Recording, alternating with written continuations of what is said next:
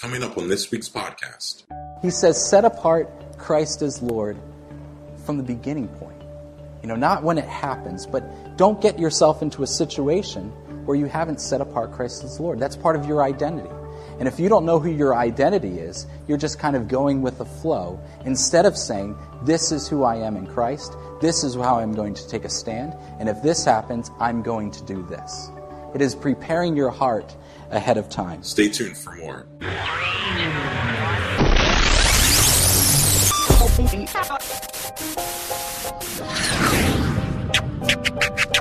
and welcome to another New Hope Chapel podcast. Located in Arnold, Maryland, New Hope Chapel is a vibrant church committed to biblically based teaching, often focusing on discovering the Jewish roots of the faith. You can find out more about our church at newhopechapel.org. Now, here's Justin Hibbard with today's message. Well, I don't know if you guys remembered, a few years ago, uh, Tom Cruise came into the spotlight again, as he does sometimes, and he came out with this big claim that he is a Scientologist, and he's embracing the Church of Scientology, which made everyone say, What in the world is Scientology? And so we all speculated, and it was all over the news, and every type of news and entertainment channel was always talking about this Tom Cruise decision to embrace Scientology. And there was all this speculation, some of it true and some of it false, but it's hard to speculate about something when to get information about the church, you have to pay more money. So it seems to us like a, a very obvious scam that Tom Cruise has wholly sought, uh, bought into and to be a Scientologist. And it reminds me of what it must have been like for the early Christians of the time, the type of speculation that was going on in a very different way. Because Peter is writing to Christians, and Christianity has only been about around for a couple of decades. So, in the grand scheme of things, it's fairly new. And you have two groups of people that are embracing this new religion called the Way. One of them are the Jewish people, the Jewish people who've always embraced the, the Jewish faith and everything that comes with it. Some of them are now saying, wait a second, I'm still, I'm still Jewish, but I believe that the Messiah that is prophesied throughout Scripture has come, and I am embracing him. And so for them, they were probably, there was a lot of speculation about these Jewish believers and these people who were following the way and who believed that Jesus is the Messiah. But I think the real population that Peter is writing to are those from the Roman society, the Roman Empire. Those people who for so long had embraced uh, the Roman religions and the Roman way of life. And the Roman re- way of life was it, it's a pretty li- it's a pretty tough life. I mean, for one, they were in, involved with all sorts of polytheistic gods. They their part of worship includes going and having pro, uh, and having sexual relations with prostitutes at temples. Uh, there was pedophilia going on. There was all sorts of disgusting stuff that was part of this Roman way of life. And so you can imagine if someone says, wait a second, I'm going to stop doing this and I'm going to follow the way, which includes one God and one Savior, and I'm going to give up these things like eating meat sacrificed to idols and sexual immorality. You can imagine the people around this person saying, whoa, what's this going on? And you know, the thing is, they didn't have Wikipedia during that time to tell them exactly what the way is about. So, there, there was probably all sorts of speculation. And Julie uh, touched on this a couple of weeks ago that they, it included, they were, um, they were blamed for incest because they called each other brothers and sisters, cannibalism because they practiced the Lord's Supper. I mean, these are, they just did not understand. And so, talk about a, a people that was misunderstood. That was the Christians of this time when um, Peter is writing. Not only that, but a lot of them would face horrific deaths. They were used as torches for parties. They were set on fire. They were put, eh, um, kids, mothers, women, men, old people, they were, they were put in these rings with gladiators where they didn't stand a chance. They were put in, uh, in rings with lions, with spectators. This was the Roman form of entertainment. So when we think of our, our cities in our world that kind of are uh, base and disgusting and worldly. We can think of, you know, Amsterdam or, uh, I don't know, think of some others. But they have nothing on the Roman Empire. We have nothing on the Roman Empire. And this was, this was the worst of societies, I would, I would venture to say, the most base of societies. And scholars have said that many reasons that Christianity was so successful in the Roman Empire was because people felt the filth that they were involved in and embraced the goodness that Christianity brought. It was like a breath of fresh air for them. And so Peter is writing to these people who have embraced this way of life at their own peril or may soon come at their own peril. And that is what he's talking about, about being a living hope. We're going to look at 1 Peter chapter 3.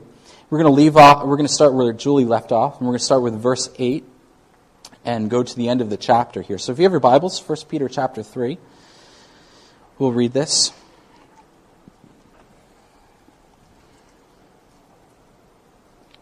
And Terry, I was thinking, as you were praying, I'm like, well, she's pretty much preaching my sermon, so I, I think I can keep this short. pretty much everything you said was exactly my points today. So, anyways, 1 Peter chapter 3, verse 8. That's right, absolutely. Finally, all of you, be like minded, be sympathetic, love one another, be compassionate and humble. Do not repay evil with evil or insult with insult. On the contrary, repay evil with blessing. Because of this, you were called, so that you may inherit a blessing. For whoever would love life and see good days must keep their tongue from evil and their lips from deceitful speech. They must turn from evil and do good. They must, speak, they must seek peace and pursue it. For the eyes of the Lord are on the righteous, and his ears are attentive to their prayer. But the face of the Lord is against those who do evil. Who is going to harm you if you are eager to do good? But even if you should suffer for what is right, you are blessed. Do not fear their threats. Do not be frightened but in your hearts revere Christ as Lord. Always be prepared to give an answer to everyone who asks you to give the reason for the hope that you have. But do this with gentleness and respect, keeping a clear conscience, so that those who may speak maliciously against your good behavior in Christ may be ashamed of their slander. For it is better, if it is God's will, to suffer for doing good than for doing evil. And what a fascinating passage this is, and it has one of my favorite verses in the Bible. It's 1 Peter 3 15 and 16, a verse that I memorized in high school. In your hearts, set apart or revere Christ as Lord, and always be prepared to anyone who asks you to give the reason for the hope that you have, but do this with gentleness and respect, keeping a clear conscience, so that those who may speak maliciously against your good behavior in Christ may be ashamed of their slander. I love what, Paul, what Peter is saying here. He's saying, look, people are going to misunderstand you. He's talking to people who are going to be misunderstood, misrepresented, blamed for things, talked about things in a negative way. People that don't, aren't even trying to understand who they really are. They're just kind of name calling and everything like that. And Jesus was one that experienced things just like this. And Peter and, and, and Julie had brought up a couple of weeks ago that we should not be ones that try to always defend ourselves. We don't need to do that. But that we just need to focus on doing what is right. And that's the point I think Peter is making here. First of all, he says, he says, people should notice the hope that you have. And if they don't notice the hope that we have, then I think we're missing a big point. If our lives look the same as the world's lives, then there is no hope. They're not going to notice a difference. Um, I work with a guy who is uh, one of the meanest guys I know. And he's very mean. And he's mean spirited. And people come to him for help. And if he doesn't like you, he makes you know that he does not like you. He's very impatient. He's very abrasive. Uh, uses foul language, things like this. So this is something I see on a, you know, and, and administrative meetings we talk about what, what needs to be done. And this person, and so they'll say, well, we need to go to this person, this particular person, and we need to help, have him help us solve a problem. And then the administration's like, eh, let's not do it then. you know, and it's like, here's this guy that's working, and they, they want to avoid him at all costs. And I think to myself, how sad that is. You know, and, and I have to remember to be different than that. And I have to be, and I have to remember to be patient and one that works with people and even though at times it's easy to lose my patience, to be one that just loves people and is patient with them and demonstrates a difference. So when there are people talking a certain way, telling certain jokes, uh, acting a certain way, we ought to be different. And people ought to say to us, Why is it that you are so joyful? Why is it? It doesn't mean everything is great in our lives. It doesn't mean that we're always bubbly and happy. But why is it that you have this hope? That you can go through the things that you go through and still hold on to hope? How is that possible? People should be asking those questions. And if they're not asking those questions, then we ought to take a look at our lives and say, are we living with the hope of Christ? Are we exhibiting ourselves differently? Peter says to set apart or revere Christ as Lord. To me, that, that kind of tells me that the beginning of the battle is not when it happens, but it happens in my heart and it happens before my day begins. That I have to set apart Christ as Lord before the day, the work day, the driving day ever begins. Because let's face it, there's always going to be someone that cuts you off on the road. There's always going to be a, a coworker that becomes incompetent and does something dumb. And we, if you have children, somebody's going to throw something and hit someone and do something and yell and scream. And he says, set apart Christ as Lord from the beginning point. You know, not when it happens, but don't get yourself into a situation where you haven't set apart Christ as Lord. That's part of your identity. And if you don't know who your identity is, you're just kind of going with the flow instead of saying, This is who I am in Christ. This is how I'm going to take a stand. And if this happens, I'm going to do this. It is preparing your heart ahead of time. And then he says, Always be prepared to give that, that answer for the reason of the hope that you have. I really like this because I'm not someone that goes around and, and really, um, uh, I'm not like, I don't know, I don't go around saying, hey, I'm a Christian or you know, or praise the Lord all the time, anything like that. So a lot of my evangelism, and I think for the, for the early Christians who were afraid of persecution, their opportunity was this. Their opportunity was the time when someone comes up to them and says, Hey, why is it that you have this hope? Why are you different? And Peter says that's your opportunity to tell them about your faith in Christ. That's the opportunity to tell them about the hope that you have. So instead of saying, eh, I don't know, I guess I'm just different, that is your opportunity to really tell them the gospel. But he says to do it with gentleness and respect. Because I imagine that the people that were coming up to these Christians were not necessarily coming up in a very nice way. Maybe they were coming up and being like, why aren't you a Roman anymore? Why don't you, why don't you do these things anymore? Why, you know, and, and those who have been in a worldly lifestyle, I know that, that sometimes they have some backlash from their friends who are like, hey, why aren't you doing this anymore? Were you abandoning us now? What's the big deal? And he says, look, that's, you could be, you're being attacked and you don't need to attack them. You don't need to say, I'm sick of you, you guys are idiots or anything like that. You can just say, I am changed. I'm a different person. I have a new hope. This is what the Lord has done. And to live out that life. And that's the ultimate thing because he says, look, it, it, keep that clear conscience so that when people are slandering you and talking bad behind your back, you don't need to defend yourself. Because as long as you're doing what the Lord wants you to do and you're doing good, then you're in the perfect place to be. And you live out that life. So I love this verse. I love what, what Peter says here. And I think it's, it's so apropos even today in our society. I, I think especially of Tim Tebow he is um, one, of, one of my favorite characters in sports, the Tebow section. And, um, and I, what I really like about him, is, you know, is that he is someone I think really exemplifies this. You know, he was on The Daily Show uh, maybe a few weeks ago. And, you know, The Daily Show is oftentimes they have a lot of crass humor in their base, and they, you know, they make fun of uh, conservatives and, and sometimes make fun of Christians and things like that. And here's Tim Tebow, a Christian, son of a missionary family, and I thought he I thought he really handled himself very well in that interview. Not someone that would stoop down to their humor, but just said, hey, he knew who he was. And when you watch him play football, he knows who he is. And he's not afraid to put Bible verses uh, there on his eye black or anything like that. And he plays with real heart. And when and I remember there was a game maybe a year or two ago when everything fell apart. They lost after being sort of undefeated. And he went up to the mic and said, It's my fault. I need to do better. And had an incredible work ethic. So even while he's moved up to the NFL and people like, well, he's not very good and this and that and this and that, he's really letting his work ethic speak for itself. And I think it's not going to be long before he sees a starting position just because of who he is and the leader that he is. And that just reminds me of that.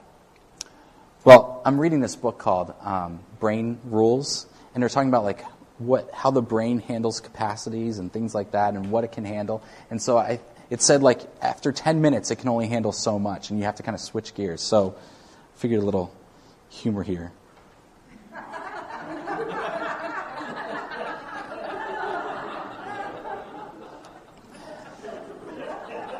We're going to get into a, we're going to get into a um, into a, a difficult part of Scripture here, because Peter sort of switches gears in verse 18 here, and I want to kind of talk about this and talk about what I think Peter is saying by these um, this difficult passage. But if you take a look at verse 18, he says, "For Christ also suffered once for sins, the righteous for the unrighteous, to bring you to God."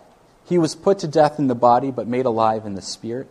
And after being made alive, he went and made proclamation to the imprisoned spirits, to those who were disobedient long ago, when God waited patiently in the days of Noah while the ark was being built.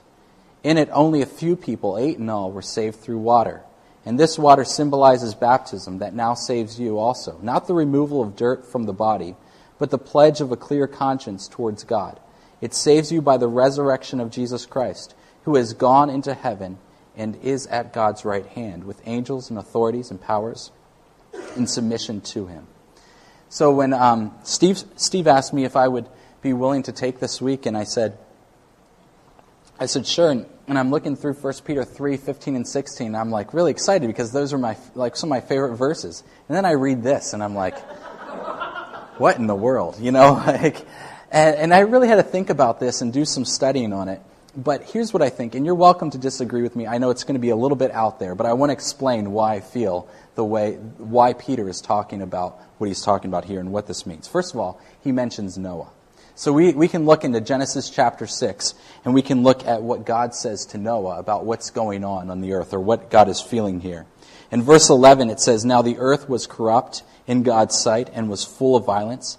God saw how corrupt the earth had become, for all the people on earth had, had corrupted their ways. So God said to Noah, I am going to put an end to all people, for the earth is filled with violence because of them. And I am surely going to destroy both them and the earth. A pretty depressing passage of Scripture that's going to talk about the um, upcoming destruction of the flood.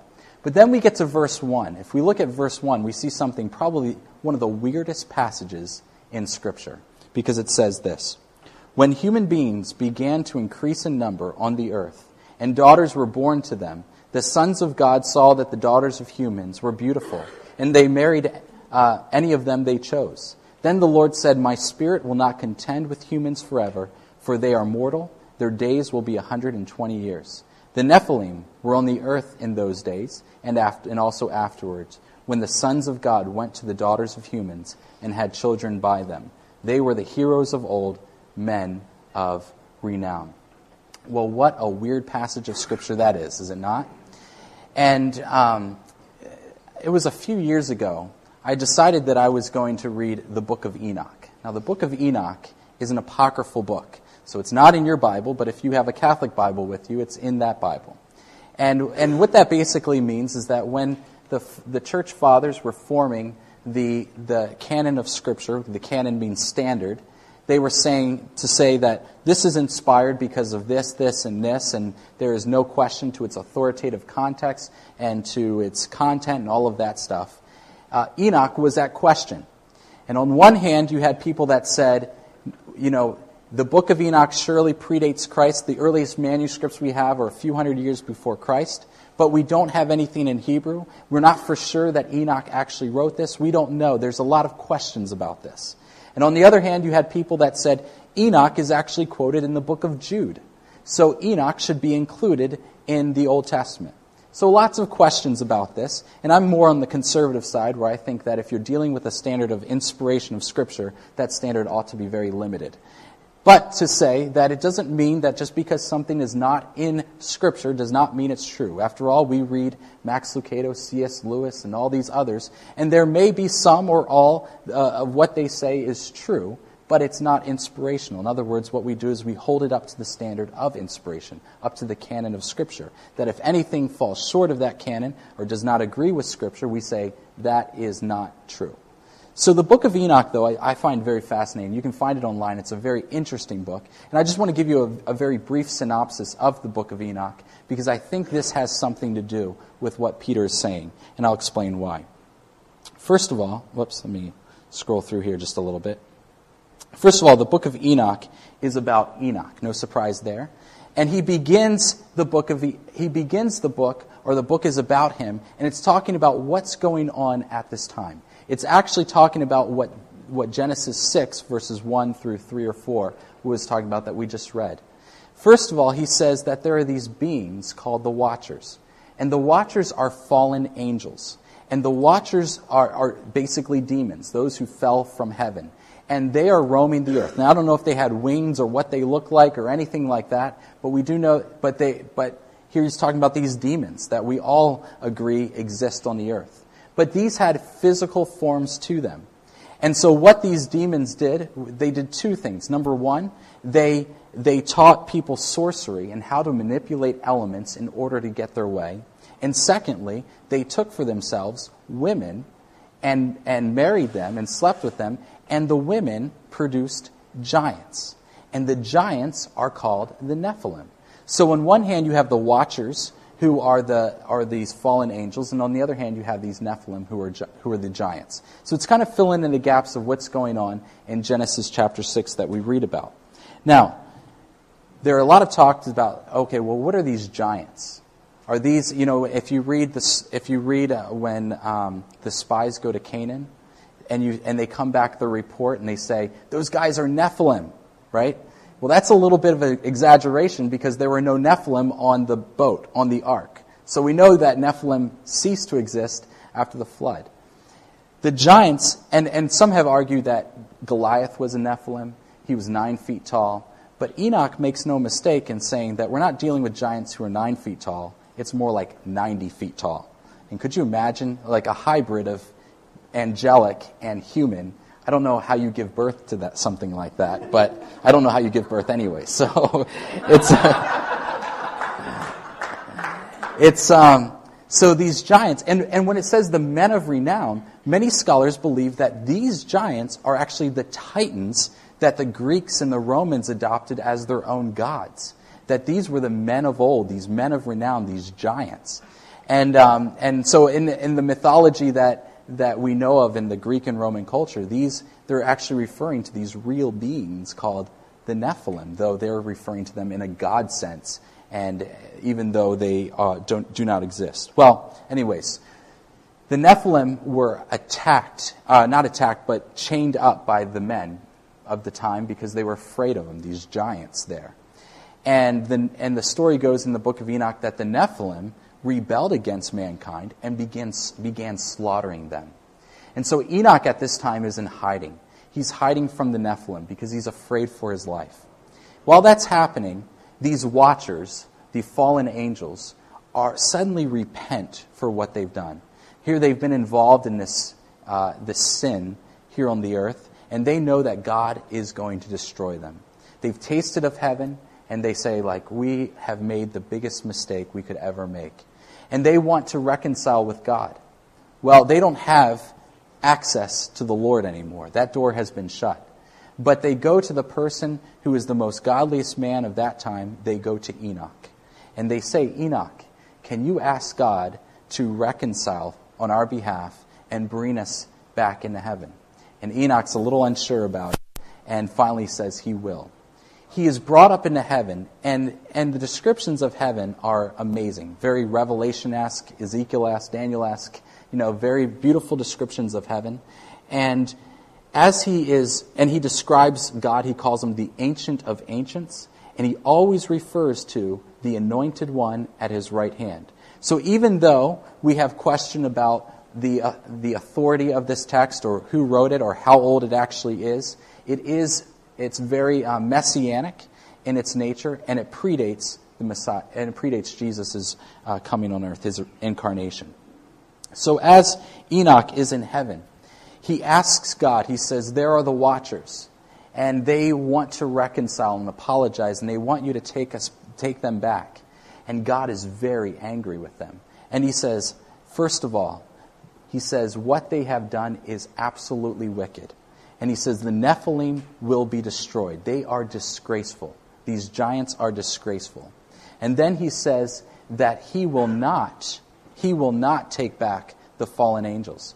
But He said, what I will do is I will destroy their bodies but I will allow their souls to roam and haunt the earth until the final days of destruction.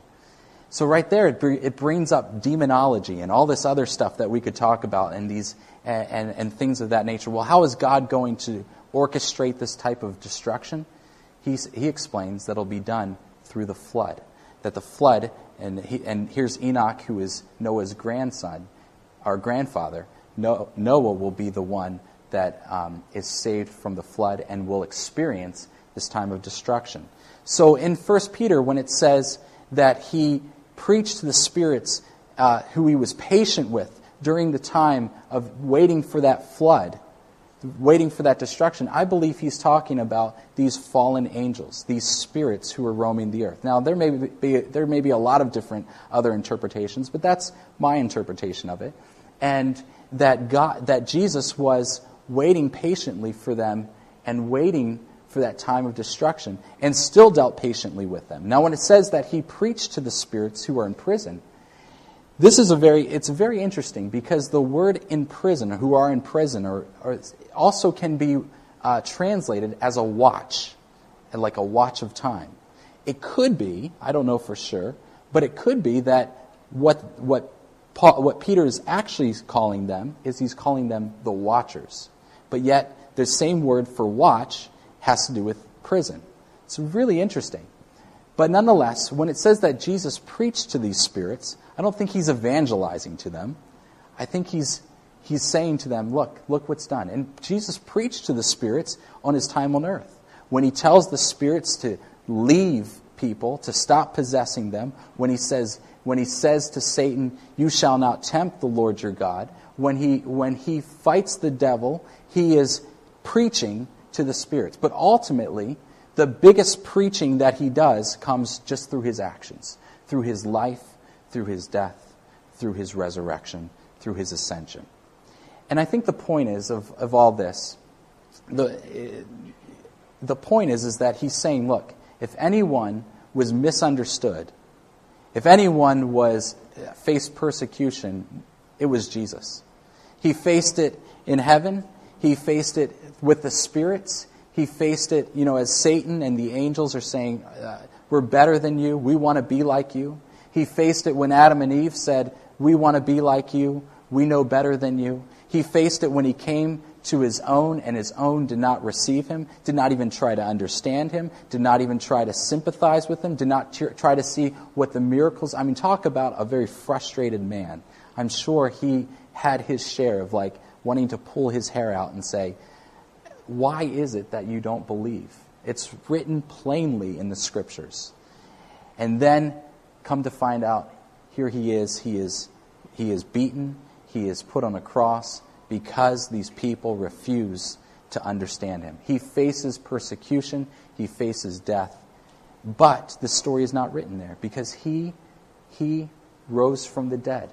And the preaching that he does is just simply, I come to do the work my Father told me to do. How many times does he say that over and over? I'm just going to do what my Father told me to do.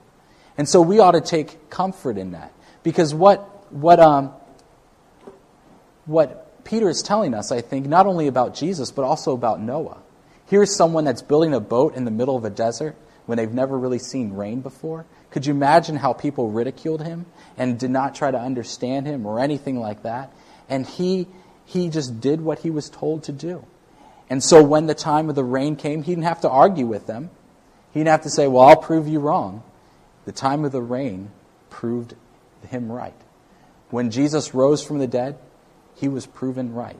And so he says, You know, you're not baptized by water. You don't have that life, that, that spiritual life through water only, you have it through the Holy Spirit. Because by Him, you can live, you can do what the Lord wants you to do. So I, I take great encouragement from this because um, Peter is really encouraging me. He is saying, look, you don't have to defend yourself. You don't have to fight with the world. I think sometimes we get caught up in what the world is doing, and, and it really makes us angry and it makes us frustrated as Christians. And there's a point in time where we need to speak out about that. But ultimately, the best thing that we can do is just to live out our faith day by day. And in the end, the Lord will vindicate those who follow him. Thank you for listening to today's podcast. We hope it was a blessing to you. New Hope Chapel is a vibrant ministry in Arnold, Maryland. We are a Christ centered church with biblically based teaching focused on the Jewish roots of the faith and committed to helping each person discover and use their spiritual gifts. If you're in the area, we would love for you to come and visit. You can find out more information about our church at newhopechapel.org. Subscribe to the New Hope Chapel podcast on iTunes, and you'll get the next podcast in your sleep.